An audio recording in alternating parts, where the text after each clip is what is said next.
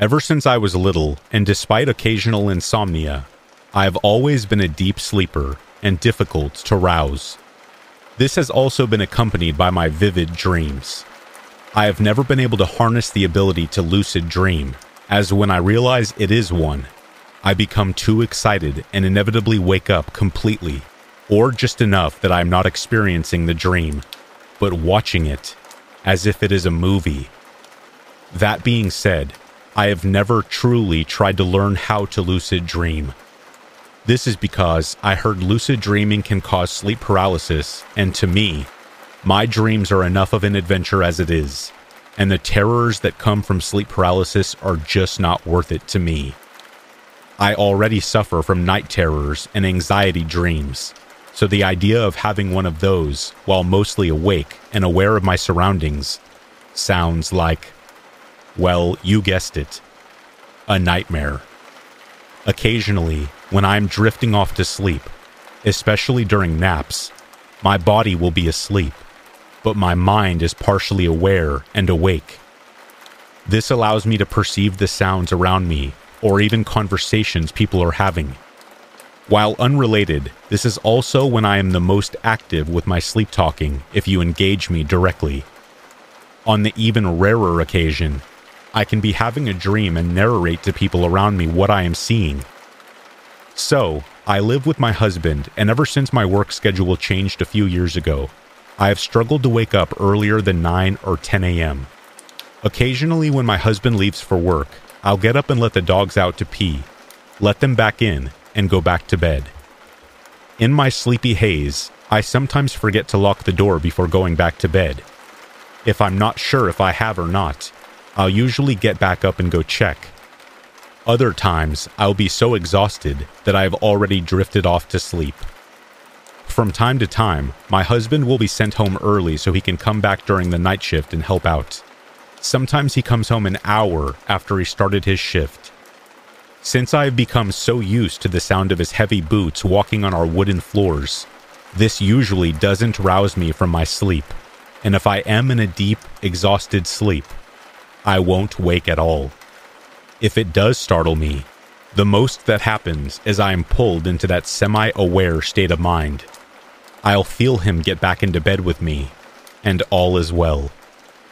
Now, mind you, we live in the middle of nowhere, and we never get any visitors, but I still have this fear that someone is going to try to break in during the day while my husband is at work. I have 2 guard dogs, but one of them is now deaf, and at the time of this story, the other one was a young puppy who wouldn't bark if something in the house frightened him. He would instead grow silent and still. Now, on to what happened a few months ago. It was our typical morning. My husband got up out of bed, taking a shower and getting dressed before kissing me goodbye and heading to work. A few hours had passed.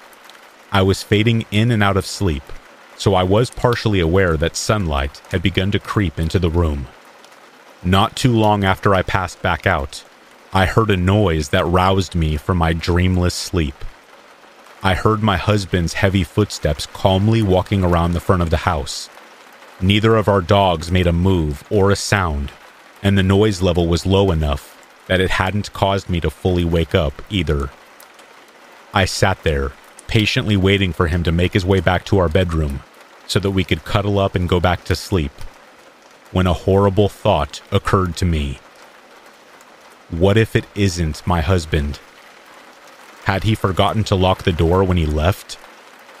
What if this is that intruder I've been worrying about? What if I can't wake up before they realize someone else is in the house? This is when I start to hear the heavy boots making their way down the hallway towards our bedroom. At this point, I think my eyes are open. I can see our bedroom, and I'm watching the door to the hallway, anxiously awaiting to see my husband round the corner to our room. This is when I start to realize these boots don't sound like my husband's, and the terror sets in. I have this horrible sense of impending doom. There's a strange, large man in my house. My dogs are unaware or defenseless, and I am too out of it to get up and defend myself. As the steps reach the doorway, I shut my eyes tight praying the man will think I'm asleep and try to sneak out without being caught. I hear the footsteps pause in the doorway, and I can feel this evil presence flood the room. I suddenly realize he's here. For me. The heavy boots slowly make their way over to my side of the bed, and I can feel my weight being pressed down as he leans over me as if to whisper in my ear. I know now that I do not want to know what he is about to tell me. I need to do everything I can to not hear what he is about to tell me, so I did the only thing I could. I strained my ears and caused my eardrums to tremble, causing a deep, rumbling sound in my ears. I feel the lightest sensation of his breath on my ear and jawbone as I continue straining that little muscle. He stands back up and exits the room, and I am released from my sleep. I jump out of bed and grab the nearest weapon we have and comb through the house. As you may have guessed, there was nobody there. The front door was locked. Our dogs were undisturbed, but my heart was pounding in my chest. I was drenched in sweat, and the fear had me trembling. I placed the weapon back where it belonged and messaged my husband about what had happened, and I later told my sister-in-law about it. My sister-in-law has had a few run-ins with these beings and has done some research on her own. While she didn't share with me what she knew, she said, "It's a really good thing that you didn't let it put things in your head." Her comments made the whole experience that much creepier. What would have happened if I had listened to what it had said? What could it have told me that would have been so devastating to change my life in the worst way possible? Was it going to tell me something? Or was it going to command me to do something that I inevitably would be unable to resist? A part of me wishes I knew, but I am very glad that I don't.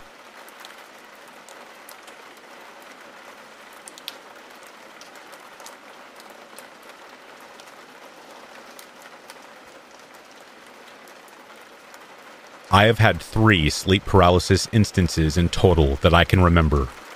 The first time was in 2018 when I had just moved back to Australia from America, and I was on a really uncomfortable inflatable mattress. All I can remember was waking up, only barely being able to move, and really struggling to sit up. As this was happening, my vision in front of me was mostly blacked out, but I could still somewhat see around me. I quickly broke from it and was terrified, as I had heard of sleep paralysis before and knew about the horrors people have faced as a result of it. Safe to say I considered myself lucky. The second time was in 2020. I had woken up in the morning and could not move at all, not even slightly. The instance was a lot more severe and terrifying for me, as all I could think about while locked out of my body was, "There better not be a shadow."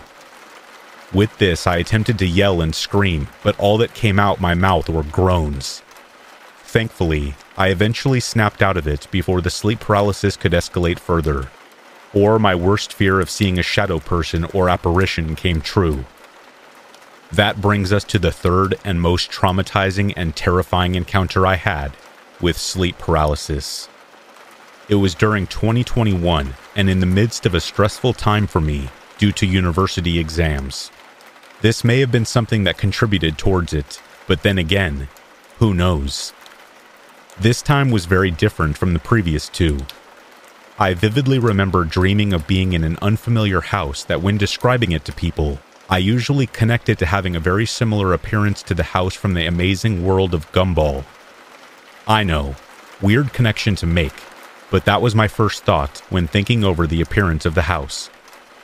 I remember in the dream approaching some photos on a wall in some living room space. They were photos of my family. Group photos and individual photos all scattered the walls.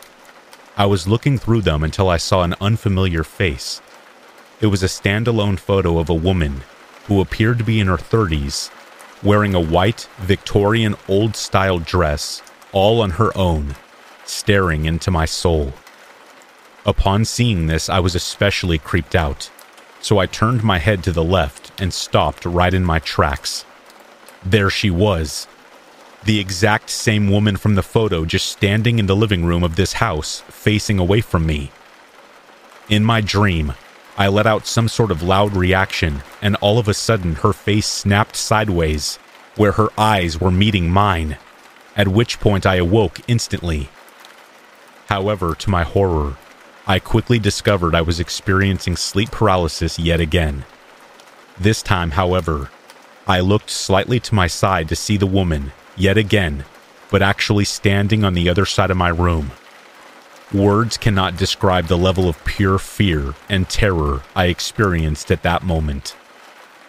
As I began to try and scream and yell, the only noise that came out of my mouth, yet again, was some weird groan, not loud enough for anyone to hear.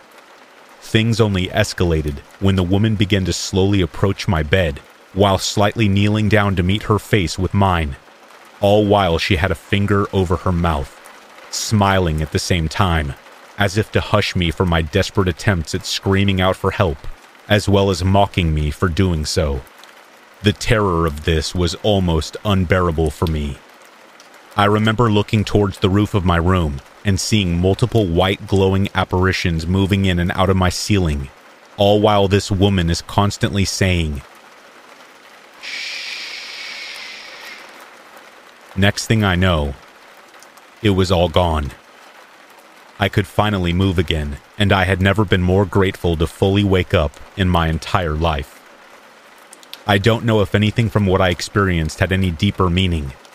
I seriously doubt it, too. Since all this, I have never been able to identify the woman with anyone I know, or anyone from my family that I never met, but still have photos of. I hope I never need to give an update with a fourth experience of this horrible phenomenon.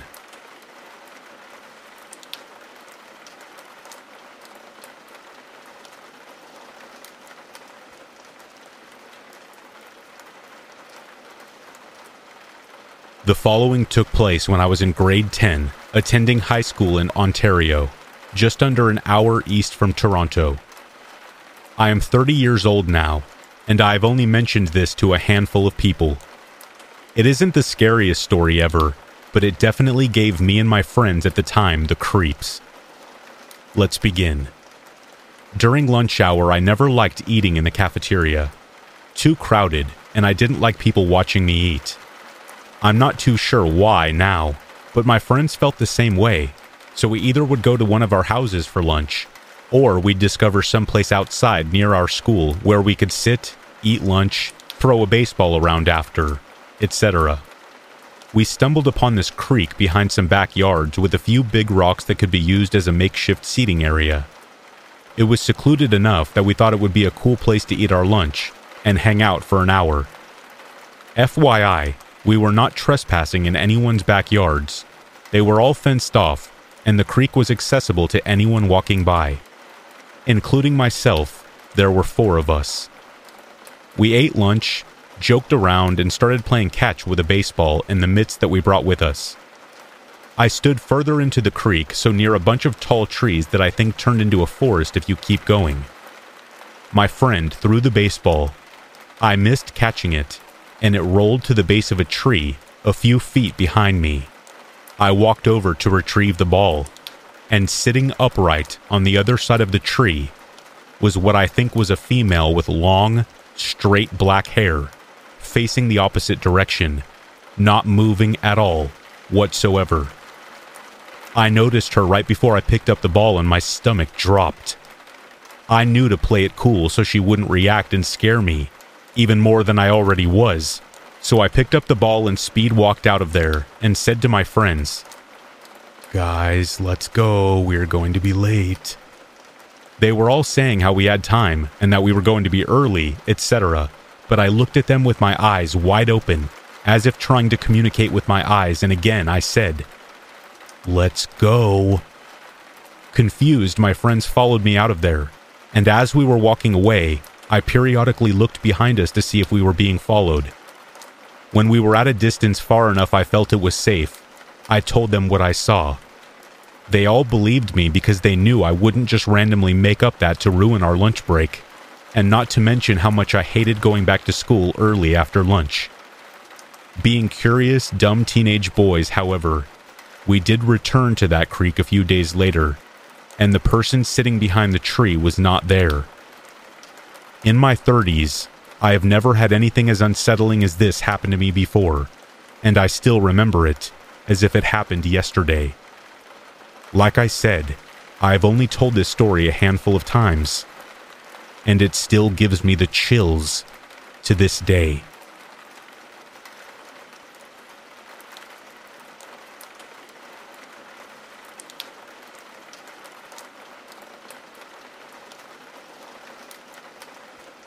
I have thought about this event at least once a day, and even though it's been a few years and some details are fuzzy, it still gives me the chills. A group of us were sitting around chilling one January night when one of us thought it would be fun to have a bonfire, using the brown and dried out Christmas tree as the kindling. We were bored, so we all jumped at the chance of doing something, even if it was potentially illegal. Another of my friends made the comment, "It's only illegal if we get caught." And with that logic, we set out to find a location to bid the Christmas season goodbye. My friend, who we'll call Sheila, knew of a place we could head to and would likely not get caught by any police interference. The only stipulation was that we had to wait for the cover of nightfall. What she failed to mention was that this area was a swamp with wooden walking paths weaving through the trees and water for patrons during the day.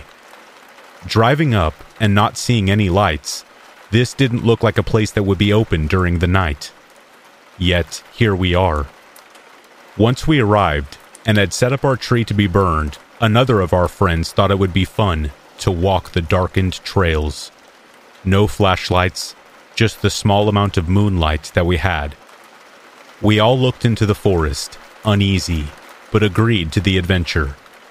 Using the headlights of our cars, we saw two entrances leading into the forest. Naturally, we thought we would enter in one side and come out the other. Making our way towards the part, Sheila and I hung back so we could conspire to pull a prank. There was one guy in our group who she had a crush on, and the two would often flirt and banter with one another, and she learned that he was quite the scaredy cat. The prank was for me to slink off towards the exit to the path, meet them halfway, and jump out and scare the wits out of him.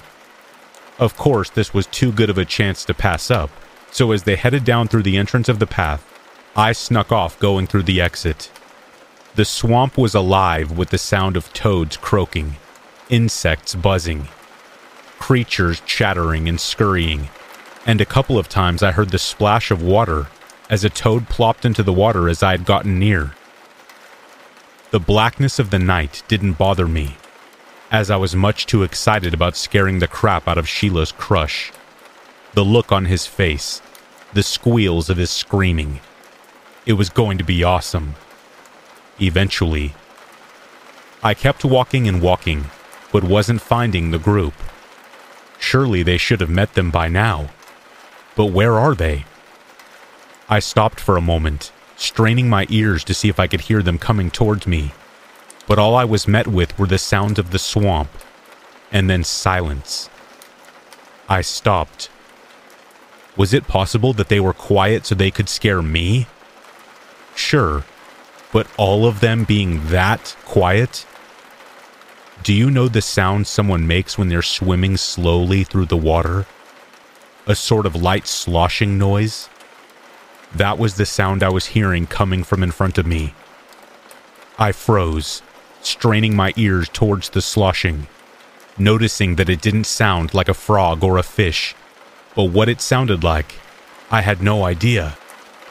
There was a thud against the wooden path, rocking it slightly, then slapping noises that sounded like wet flippers hitting the ground. I would be curious afterwards, but with my heart hammering in my chest, and my knees about to give out from underneath me, I turned around and took off as fast as I was able out of the swamp and away from whatever it was that was back there.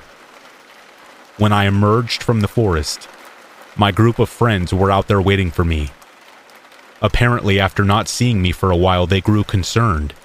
So concerned that Sheila had given away the prank about to be pulled, and they hurried back, not knowing what had become of me. They were about to walk the path I had taken to find me, when I suddenly appeared. It wasn't until later that we discovered that the two paths we had seen led in two different directions, something that would have been nice to know beforehand. As for what was in that swamp, I have no idea, and none of my friends believed me, thinking that it was just a frog or something. Over the years, I tend to think that maybe they were right, and I just imagined it. But that didn't remove the fact that this was one of the most terrifying experiences of my life.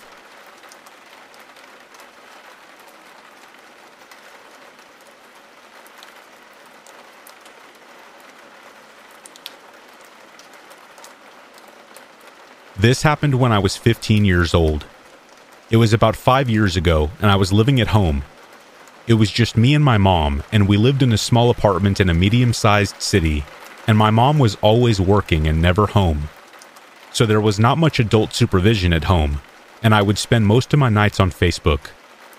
So one night, I was settling in for another dinner of mac and cheese and watching YouTube, when my phone buzzed. I didn't have many friends at the time, and the only person who really messaged me was my mom, but she was at work, so I knew it would not be her. I paused my YouTube video and put down my mac and cheese and picked up the phone. I looked at my phone and saw that I had a Facebook message. I clicked on it to read it, and I did not recognize the person sending it. All it said was, "Hi, Amy." I didn't think anything of it, and I was in the middle of my dinner, so I just put my phone back down. Another couple minutes later, I heard my phone vibrate again. It was from the same person, and this time it said, "How are you doing, Amy?" This time I replied and said, "I'm fine. Who is this?" There was no response, so I finished eating my dinner and watched a few more videos and went to bed. The next night was pretty much the same routine, and I was home by myself eating dinner and watching YouTube. I got a message on Facebook, and this time it said, "Are you enjoying your macaroni and cheese?" This time I was caught off guard and was starting to get upset. I answered back, "Who is this?" Almost instantly another message came in that said, "I'm watching you. And I know you're alone." Now I was getting scared, but in the back of my mind I was thinking it could have been one of my friends playing a joke on me. They knew that I ate mac and cheese almost every night for dinner, so it could have just been somebody guessing, and it was just a coincidence that I was eating mac and cheese again. It didn't help that this was late fall, so it got dark very early, and being home alone was already a little unsettling to begin with. My mom had warned me to be careful online ever since I started using Facebook about a year earlier. She had told me about how people could get catfished or how your identity could get stolen. I had not had any bad experiences online up to this point, so I figured she was just being an overprotective parent.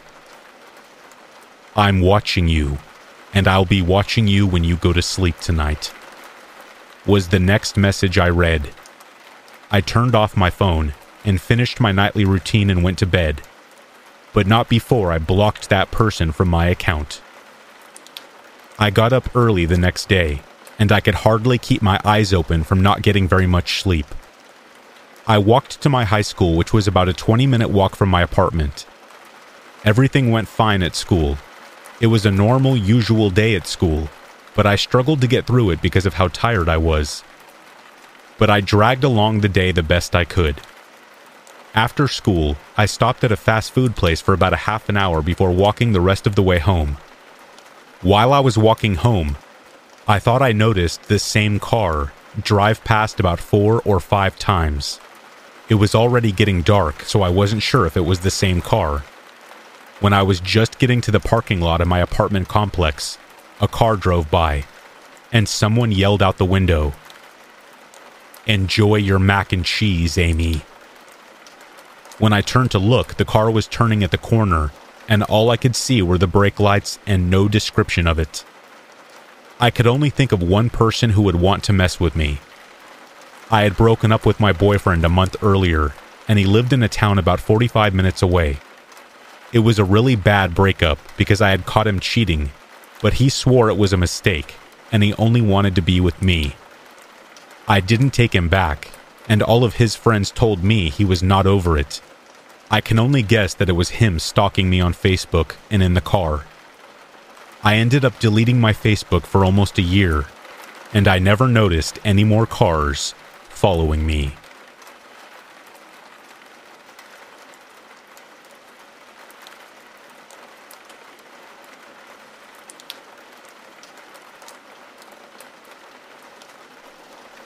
I want to start this story off by saying that for the sake of confidentiality, all real names will be replaced with fake ones.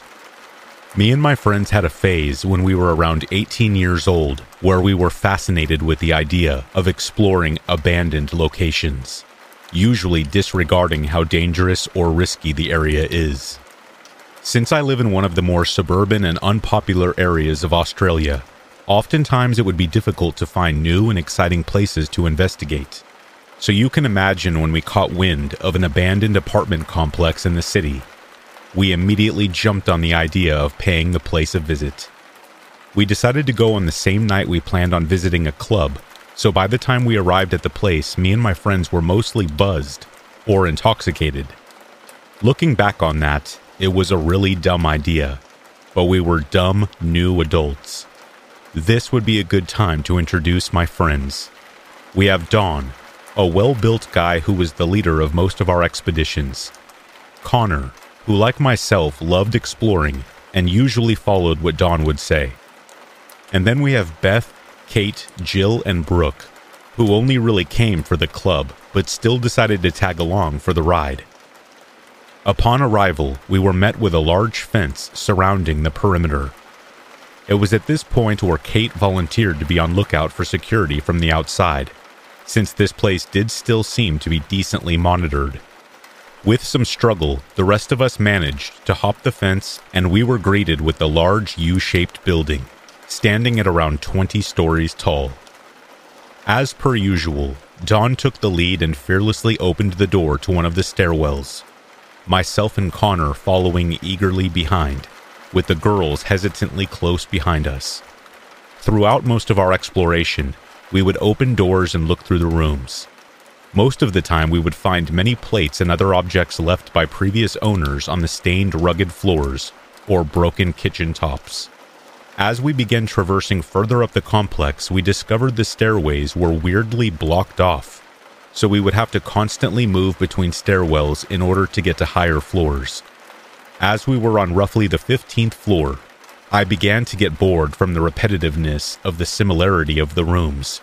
So while in a somewhat drunken state, I thought it would be a good idea to randomly try and kick in one of the sliding glass doors. I know, in hindsight, this was a really dumb idea, but you don't exactly consider the consequences in the state and mindset that I was in.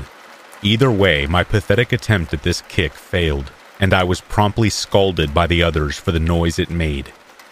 In the middle of laughing it off, I noticed Jill's face go pale before she began hushing us while pointing upwards. "Did any of you hear that noise? I think there's someone above us," she quietly exclaimed. This was enough to set both Beth and Brooke off, wanting to leave immediately. Dawn, however, had a different idea. "Then let's go, hurry," he said while brushing past us to the door. Don has always been like this, disregarding safety before exploration. We didn't even have time to say no. However, we all had to follow him as we all didn't want him to possibly get hurt, or for us five to be left alone without Don to guide us. Reluctantly, we all quietly chased after Don, who by this point began peeking through the doors and windows to each room on the floor above. We were about halfway through the hallway when we saw security flashlights on the bottom floor, along with Kate's message alerting what we were seeing. Crap. The sound of the kick must have been too loud, and now the bottom level is on high alert, Simultaneously, as this is happening, we hear a large thud in one of the rooms right next to where we are standing. Don froze. I guess he must have initially thought that Jill was joking and tried to play it off as such to freak out the rest of us. Yet I had never seen him so reluctant on an exploration before. We all heard it this time. As we approached the door, we continued to hear slight shuffling from the room. This was enough to send Jill, Beth, and Brooke to the other end of the walkway, begging us to leave. But myself, Dawn, and Connor all knew that for the sake of conclusions, we all needed to see what was behind that door. Dawn began to approach the door, turned the knob, and pushed the door wide open. I then used my phone to illuminate the room. What we saw next is permanently ingrained in my mind. We saw an older-looking man, gray beard with minimal hair, cuts all along his right arm, holding a reflective object, resembling a shard of glass or a knife, with the most crooked and twisted smile on his face. The crimson red liquid was splattered all over the carpet, and next thing I know, Dawn and Connor have already begun fleeing the scene. I too followed closely after them. It was hard to tell if he was chasing us, but assuming the worst, we nearly fell down the flight of stairs, desperately trying to get away. Once exiting through the first floor, we were quickly detained by the security staff. Clearly seeing the distress on each of our faces as we tried to communicate the situation we had just witnessed. Long story short, the cops were called to investigate the building and find the man, and roughly half an hour later, they came out with the man in cuffs. He looked filthy and evil as he gave us one last grin before entering the police car. One cop who had been up there told us that it was a good thing we got away from there, as his intentions were very clearly awful. Safe to say that we didn't go to any more clubs that night. The next morning I woke up and checked my phone to be introduced with a flood of messages on our group chat. I scrolled up to the beginning to see that Connor had sent a news article published this morning, stating that a homeless man had been murdered and his body was discovered within the apartment complex that night. This sent chills down my spine as I recalled that image of him, and the amount of blood pooled on the ground and down his arm, and worst of all, that insane, crooked smile. Since this event 2 years ago, none of us have been exploring abandoned places, and in all honesty, I think it's going to stay that way for a really, really long time.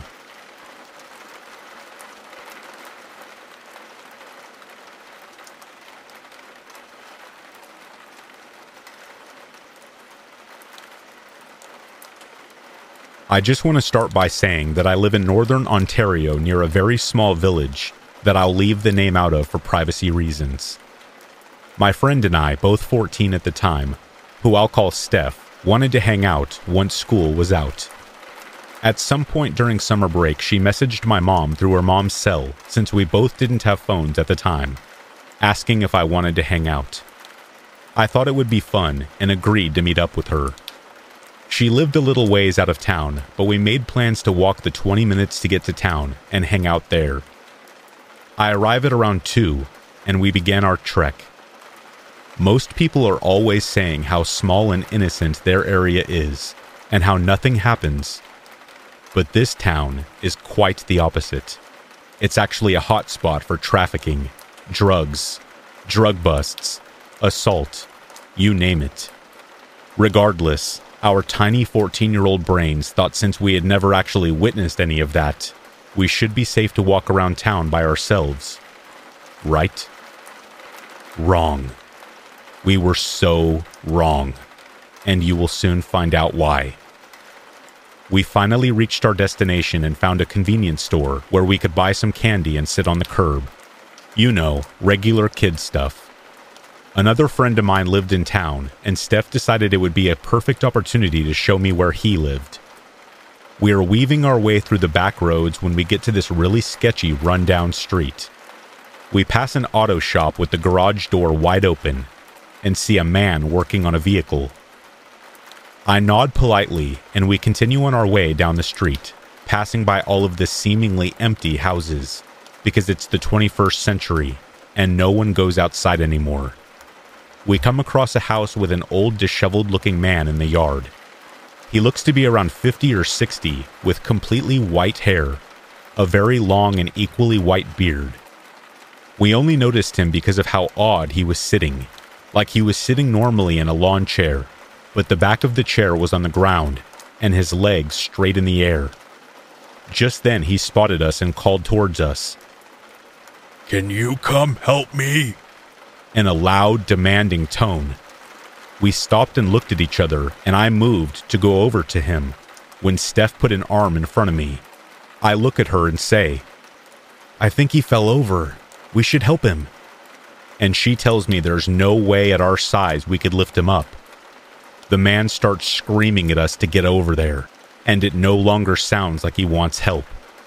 My heart starts racing, and I look around frantically because I want to help him, but my gut feeling says this situation is very off. Why can't he just roll over onto the grass and get up? There's no wheelchair or walking stick in sight, so I'm doubting he's paralyzed. He's continuing to scream at us, saying, "Get over here now!" I suddenly remember the man in the garage just a few meters down the street, and I tell Steph if he really needs help, we should go get that man. She agrees, and we tell the old man that we're getting help and we'll be back in a minute. We race down the street as fast as we can and stumble into the garage, huffing painfully and trying to get out the words, "There's a man down the street. He might be hurt. It looks like he fell." Without question, the man in the shop follows us to the property. We halt in front of the house, confused, and he looks at us with question on his face. The yard is empty, the chair is gone, and the old man is nowhere in sight. We were gone for not even a minute. Even if he did get help in that time, they wouldn't have had time to disappear so quickly. We told the mechanic guy that he was just here, screaming at us to help him. He explains that maybe the guy got up himself and just walked inside. And though I doubted that theory, I nodded my head in agreement. He later gave us some water bottles, and we thanked him and went on our way. I still think about it to this day, and every time I just become extremely perplexed with the whole situation. Where did he go? I still live near that town 7 years later, and I go to town at least 3 times a week, yet I have never once seen him. Maybe he really did just get up himself, but the tone in his voice is what put me off.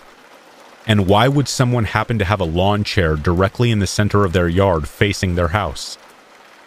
It makes no sense, but nonetheless, I hope I never see him again.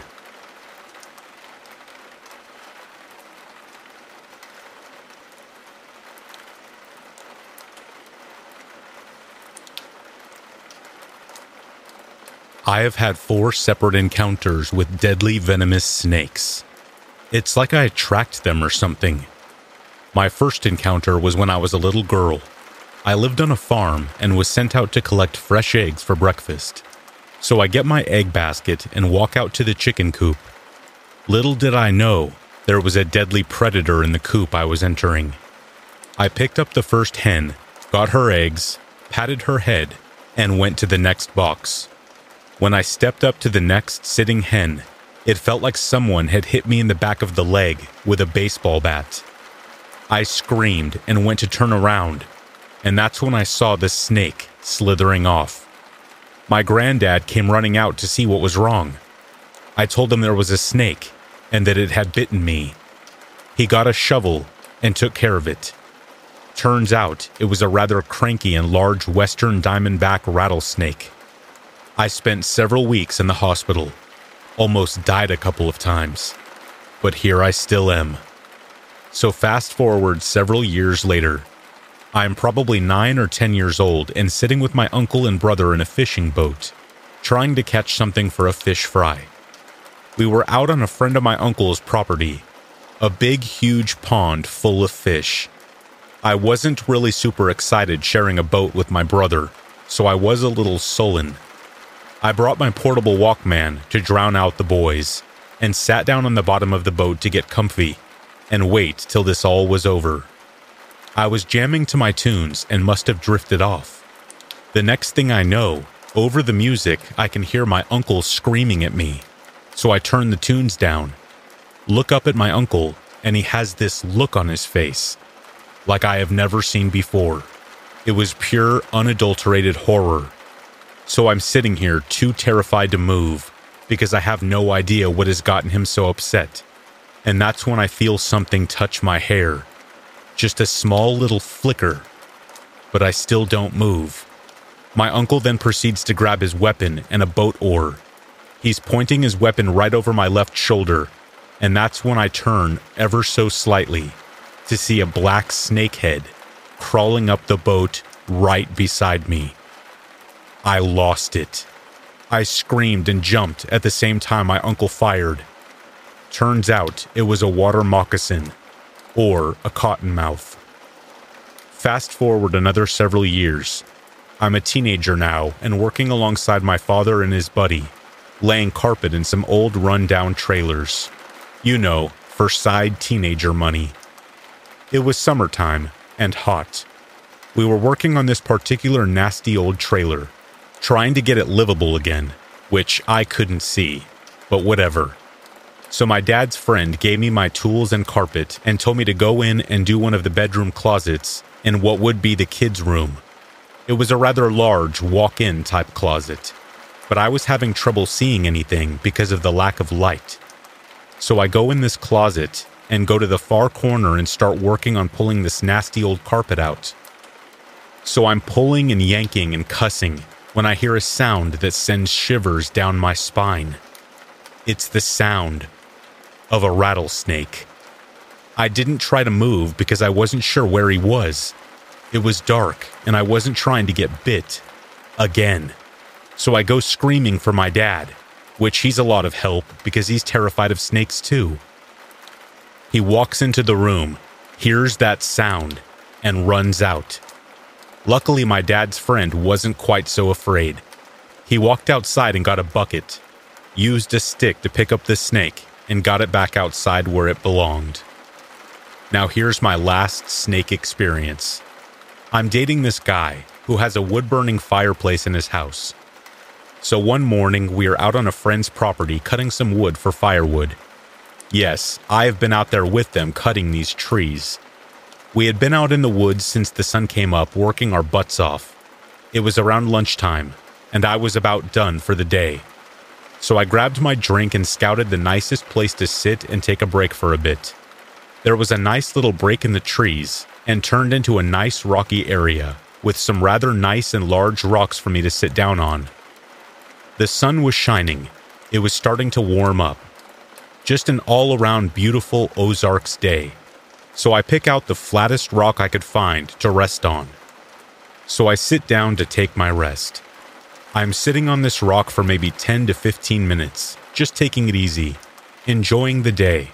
And the guy I was with walks up to me, looks down, and then jumps back away from me like 3 or 4 feet.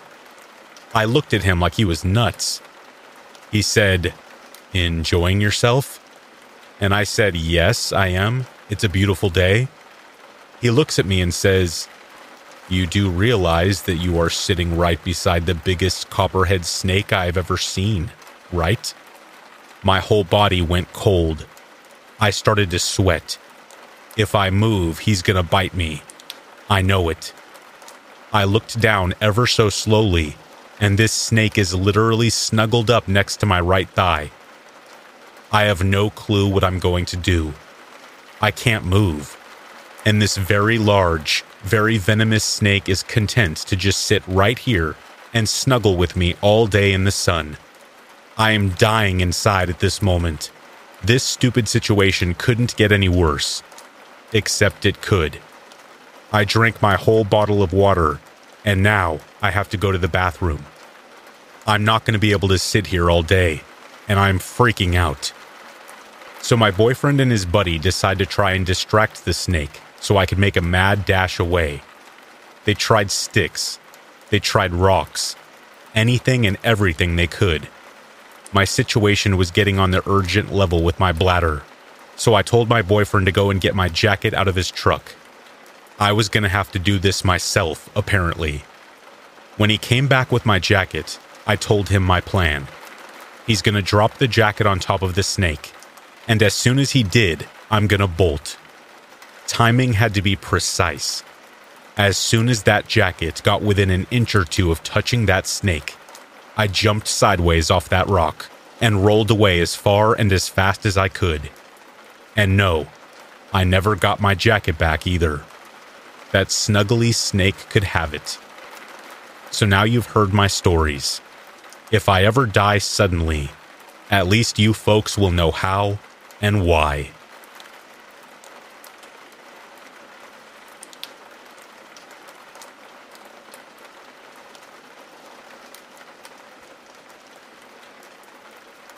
Around the age of 4, when I was living in Sunrise, Florida, it was known within my family that my aunt's house was haunted.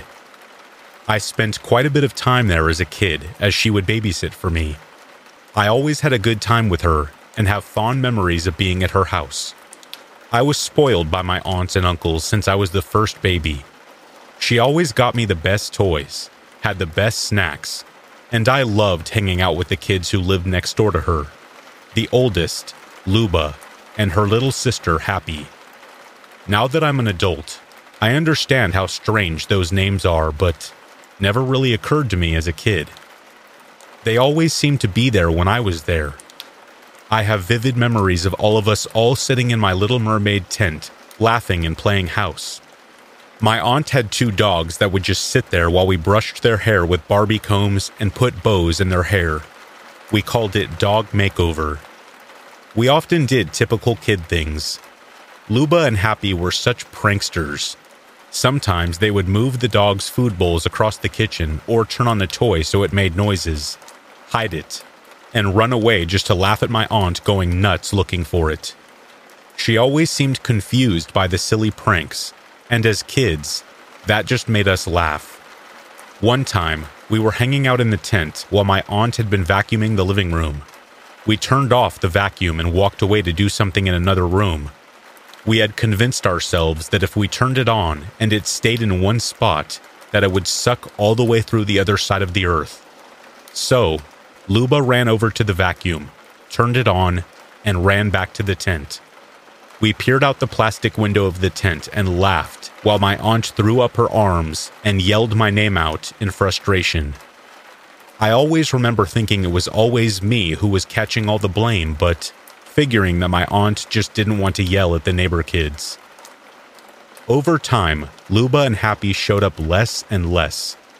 I thought they were either at school or busy and weren't able to come over as often. After all, we were all getting older, and I also was not at my uncle's house as often. After so long of not seeing them, I chalked it up to the fact that they had moved away. Eventually, my aunt had her own kids and raised them in that house until they were around 4 or 5 years old before they moved out of state. Life had gone on as it does, and Luba and Happy were just a fond memory that I would often think back on and wonder how they were doing or where they were at in life. Fast forward to 10 years later. I am about 14 or 15 years old. Our family had all lived in different states at this point, so when we would gather around the holidays, we always had catching up to do and walks to take down memory lane. A conversation came up about childhood friends between my mom and aunt, and all the memories of Luba and Happy came flooding back to me. I was thinking to myself, I wonder if my aunt might know where they're at now. So I chimed in and asked her if she remembered Luba and Happy. She contemplated it for a moment. You could see her trying to think about it. She asked me with a very confused look on her face, "Luba? Happy?" I have never known any kids with such strange names. I went over everything I knew about them. You know, the neighbors by your house in Florida, the ones always messing with you and you would blame me? My mom snapped her fingers and said, "Oh, at the haunted house?" I was very confused when she said this, as I had no knowledge of her house being haunted. My aunt, still looking confused, responded, "That house was definitely creepy. I don't remember any kids ever being there other than you and your cousins.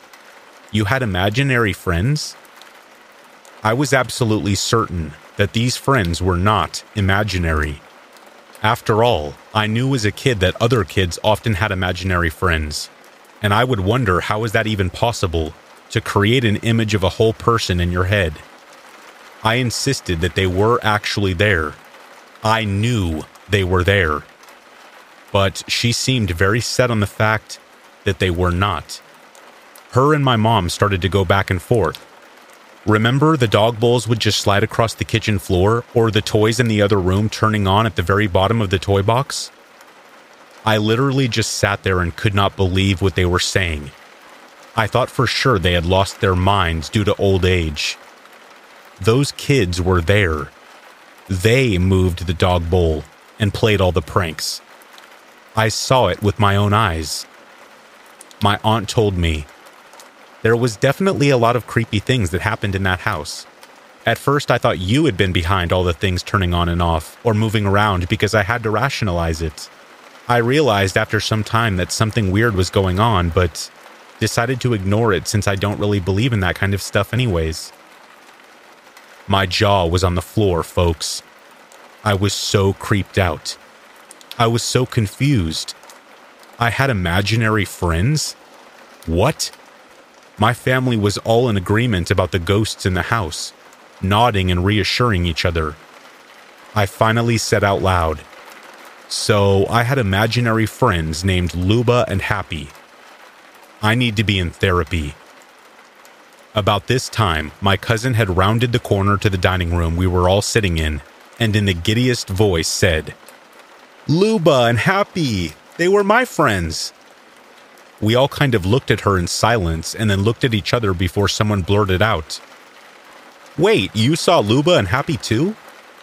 Without missing a beat and not realizing what the big deal was, my cousin confirmed to us, "Of course, they were always at my house and always in my playroom. They used to play pranks on Mom." Everyone sat in shock. Nothing made sense. All the kids in my family who had set foot in that house over the years knew Luba and Happy. I don't think the odds are that great of having the same imaginary friends your cousin did years apart. We filled my cousin in on the haunting of the house. She was equally as creeped out, and you could see a little shiver of fear go down her spine right before she said, "I always wondered how they could go in and out through the walls of the playroom."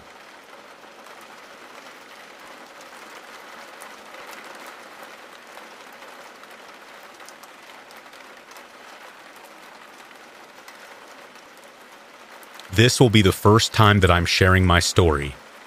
I have never told anyone about this before because I'm scared of the way people will react. But here we go. This event happened back in 2016 when I was 26. Me and my best friend, I'll call him Tanner, were out drinking at your typical Irish pub. Tanner was there with his girlfriend, who I've also been friends with for a few years. I'll call her Sarah. Me and Tanner started drinking early, and Sarah got there later, around 9 p.m.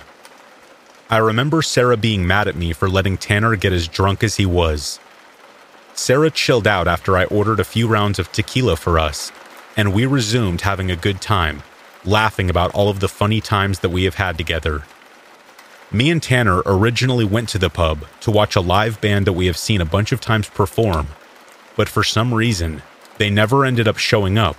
So we just continued to drink beer after beer and shot after shot. I admit I was really drunk, but I can say for a fact, drinking alcohol had nothing to do with whatever was about to happen to me.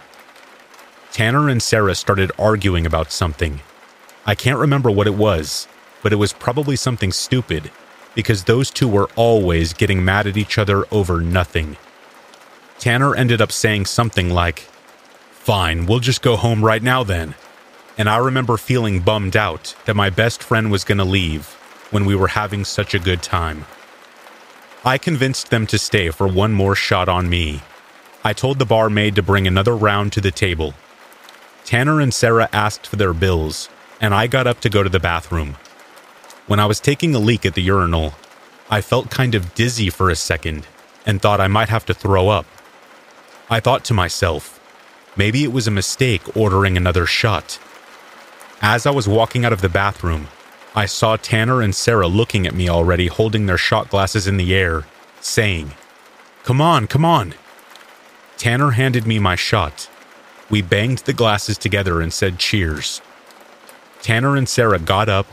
I gave them both a hug, and we said our goodbyes. I asked, "How are you guys getting home?" Tanner said he was just going to drive. I said, "Just get a cab. You don't want to get pulled over or crash your new car." He argued with me, saying it was only a 5-minute drive and it wasn't worth leaving his car at the pub to take a cab. I told him again that I thought it was a bad idea, but he kept saying it would be fine, so I gave up trying to get through to him. He said he would text me when they got home, and I said something like, "Okay, I'll be waiting for it," waving my phone at him. After around 30 minutes, I still had not received a text, but to be honest, I kind of forgot about it as I was mingling with other people at the pub. That's when I felt my phone vibrate. It was Sarah calling me. I answered her call and was about to say something like, "Took you guys long enough." But before I could say anything, she was yelling into the phone, crying, saying something I couldn't make out. I said, Calm down, what's going on?" She said they got into an accident. She was crying so much I could barely make out what she was saying. I kept asking questions like, "Oh, how bad is it? Is Tanner hurt? Are the police there?" Then she started hysterically saying over and over, "He's not waking up. I think he's dead." Then she said that she saw the police cars coming and hung up on me. My heart sank to my stomach. I tried to call her back probably 10 times.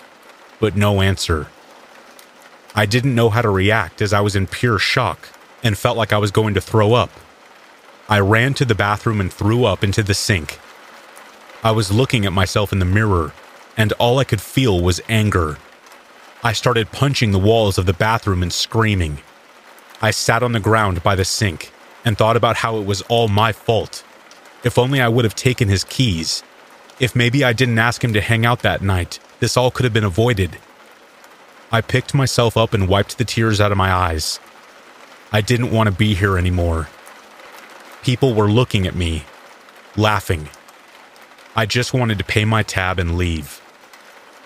When I left the bathroom, I came around the corner to where my table was, and I couldn't believe my eyes.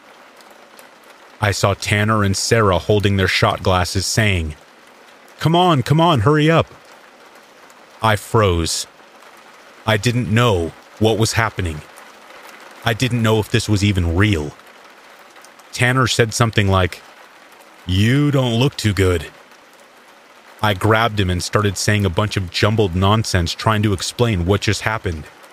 He then laughingly said something like, "Maybe you don't need another one of these." I let out the biggest sigh of relief and teared up again. I was so confused, but also so relieved. It was the same feeling you get when you awake from a terrible nightmare and realize you're safe in your own bed. I sat there speechless for a second. Tanner and Sarah took their shots, and then Tanner grabbed his keys. I said, "Tanner, wait, how are you getting home?" He said he was just going to drive, as they lived only 5 minutes away. I started to freak out. I felt the whole event I had just witnessed was happening again. I yelled, "No, give me your keys. I'm paying for your cab home." He was saying something like, "What's your deal? It's all good." I said, "No, trust me, it's not a good idea." I pulled cash out of my wallet and said, "Here, take it." I also said that I would drive him back to the pub in the morning to get his car. He said, "All right, thanks, man. And that is probably for the best." I remember watching them leave, feeling so confused as to what was going on. I yelled across the bar. "Message me when you get home," waving my phone in the air.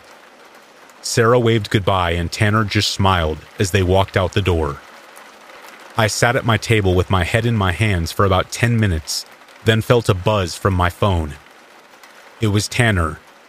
He said thanks for the cab, I'm home, and that he was worried about how hungover he was going to be in the morning. I could feel an intense weight being lifted off my chest, and I finally called my own cab home. For the next few days, everything felt weird to me. I didn't know what to think of this thing that happened. I didn't know if I should go see a psychiatrist or talk to my friends and family about it. I decided to keep it to myself because I have always been scared of what people would think of me after telling them this insane story. I have been thinking about this almost every day for the past few years. It brings me closure to finally share my story, even if it's anonymously. I feel like for some reason something gave me another chance to save my friend. I don't know what this is or why it happened. I just pray something like this never happens again.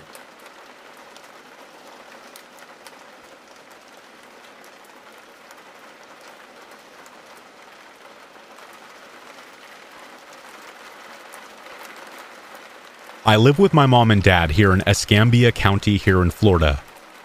One evening, me and my mom are just sitting around watching TV when we hear some shouting coming from the street outside. At first, my mom just shakes her head and makes some comment about the neighbors being noisy again, and we just carry on watching the show. But as this shouting gets louder, and we start to hear this revving engine sound, she turns down the TV a little, and we start to listen in to what it was. It sounded like the shouting was coming from right outside our house by that point, so I got up to take a peek around the TV room curtains to see what it was. In the street outside is a kid in his underwear who's just facing down a truck. He's shouting at the driver, who is shouting back, and from what I could make out, the argument is over the truck driver wanting the kid to do something and the kid refusing. I could tell from the way that the kid was addressing the driver that it was some kind of family argument. A gut feeling that was confirmed when the kid eventually called the driver Dad at one point. The argument peaks in intensity at one point, and the two people are just screaming at each other with the driver kind of leaning out of the driver's side window, when all of a sudden the driver leans in, revs the truck engine, and legit tries to run the kid over in the middle of the street. Luckily, the kid reacted just in time, dodging the truck and running into one of our neighbor's front yards as it sped past him. My mom, who was also watching by that point, gasps and says, "Oh my gosh," and we watch as the truck does a U-turn in the street, preparing to make another pass on the kid. But the kid isn't about to let that happen, and runs across some yards in the direction of our house, banging on the front door and screaming for help. We just reacted, running to the front door and letting the kid inside as the truck screamed past again, the driver shouting out the window as it came to a stop.